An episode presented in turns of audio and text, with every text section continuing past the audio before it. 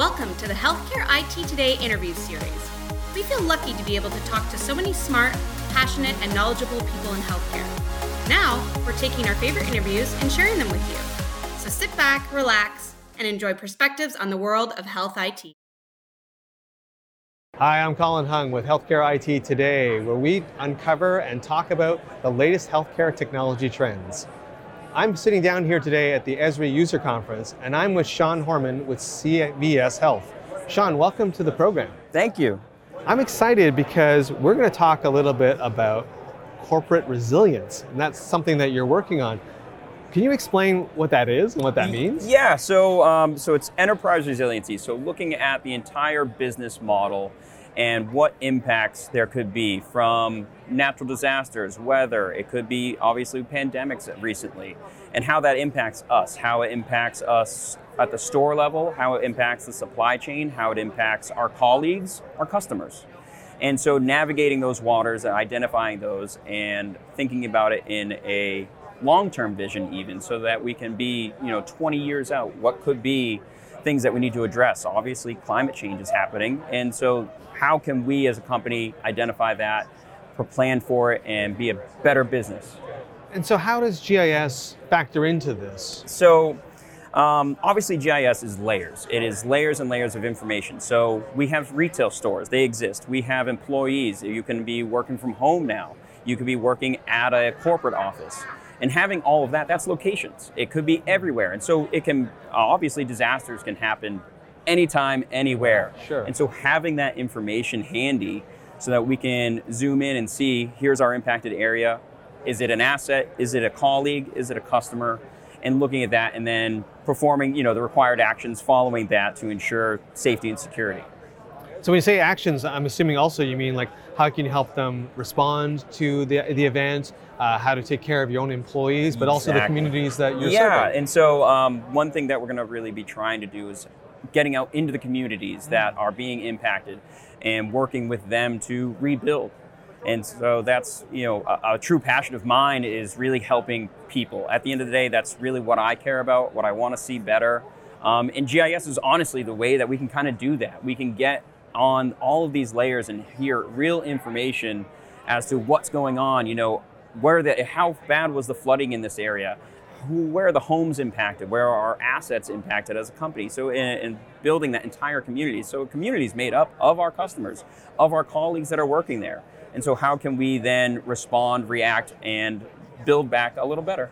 And some of this information is going to be proprietary to CVS, obviously, the employees and, and, and your assets that you have there. But some of this sounds like it's public information in terms of the, the zone of uh, yeah. where the flood happened, the weather patterns, and all that. Absolutely, and so and there's a lot of different places that you can go and pull this information in. ArcGIS, you know, offers a lot of this, um, and so you can kind of think of that. And I want to actually produce a bit of a public-facing domain for CVS on our retail stores, so that in the event of a disaster or an occurrence, people can check and see is my store open? Can I get to my pharmacy? Because that's really important stuff, you know, especially after disasters, and people are really worried about that. Right. Can they fulfill their script? Yeah, right? you know, and, and, that's exactly what it is. So, um, so stuff like that really, really is important in getting those stores back open. So our enterprise resiliency is also business continuity, making sure that we can, if something occurs, getting back on track faster. Right, because then you can redirect someone to a store that is open. Exactly. Oh, if we can get those stores open, you know, we can get people back in their homes sooner. We can get everyone, get the community back up and running. And what you're saying is a lot of this information is going to be drawn down from other publicly available sources. So, yep. and with ArcGIS, that makes it very, very easy. You're ah, saying. Oh, man, let me tell you about ArcGIS. So. we can pull in, I mean, so you can think of the number of data feeds. So look at the news, for instance, how many news stations there are out there. And there exist companies that are bringing in information from Twitter, from the public domain, from Facebook posts, all of this. And, it, and there's companies that sift through all of this. Um, is one of those. And they push out this information to you as a customer, and you can consume it and then see geographically on a map where it was. And so it's really interesting um, because you know someone can post on Twitter about something happening. Mm-hmm. And yes, there's location data behind that sometimes, but they could be posting about a different location. And so that's where these third parties kind of come in and do a better job of reporting out on information and being able to put that map, uh, put a point on the map And so now, how near is that to me as a, an employee, or if we have a, a customer in that area, if we have a store in that area, how's that impacting us in looking at it? You're obviously a GIS fan and you're very passionate about the technology.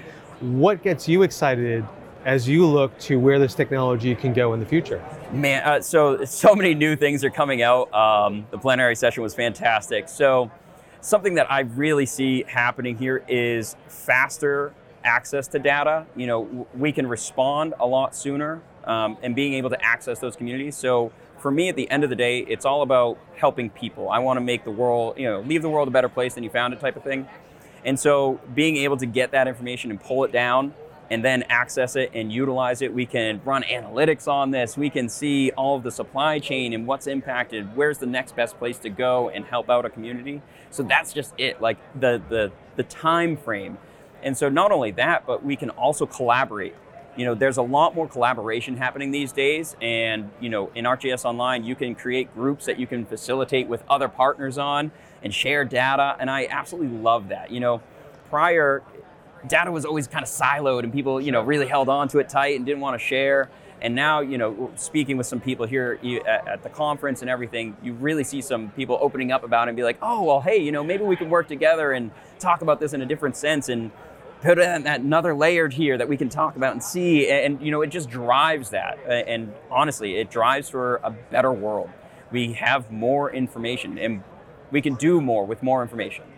Amazing, amazing. Well, I hope we can get together in six months or maybe a year's time to kind of check in and see I how, would, how I would progress you're absolutely love that. I would love to show you what we're doing. Um, maybe not the entire level, but I could probably show you a few things and uh, let you see where we're accessing and how we respond. And, and hopefully we haven't had a flood or a hurricane you in know, between then. but- I, I hope for, you know, I always hope every day that I don't have to do work, right?